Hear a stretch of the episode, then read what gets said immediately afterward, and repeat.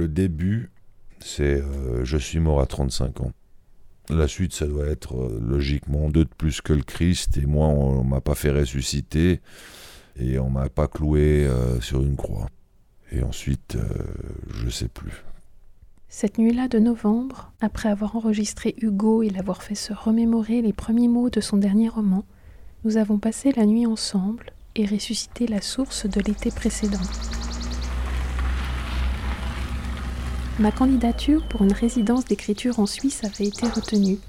J'allais loger dans une grande maison du 19e siècle avec quatre écrivains.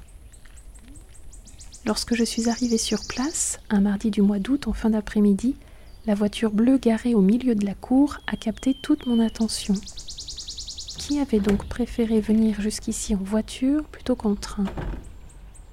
Deux jours plus tard, en descendant prendre mon petit déjeuner, il était encore tôt, peut-être 6h30, la voiture avait disparu. Je l'ai retrouvée à sa place vers midi. Généralement, ça tue assez rapidement.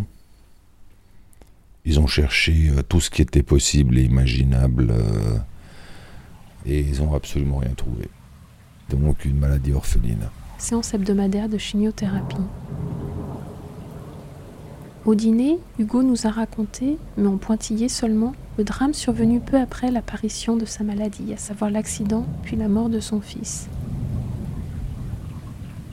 Je lui ai confié mon histoire, à la suite de quoi il m'a demandé pourquoi, à plus de 30 ans, je n'avais pas déjà écrit un livre qui se serait intitulé Le frère handicapé dont je voulais la mort. Une nuit de septembre, à la faveur d'un cambriolage raté, dans une chambre au papier peint défraîchi, j'ai comblé cet homme. Il m'a dit Je suis comblé.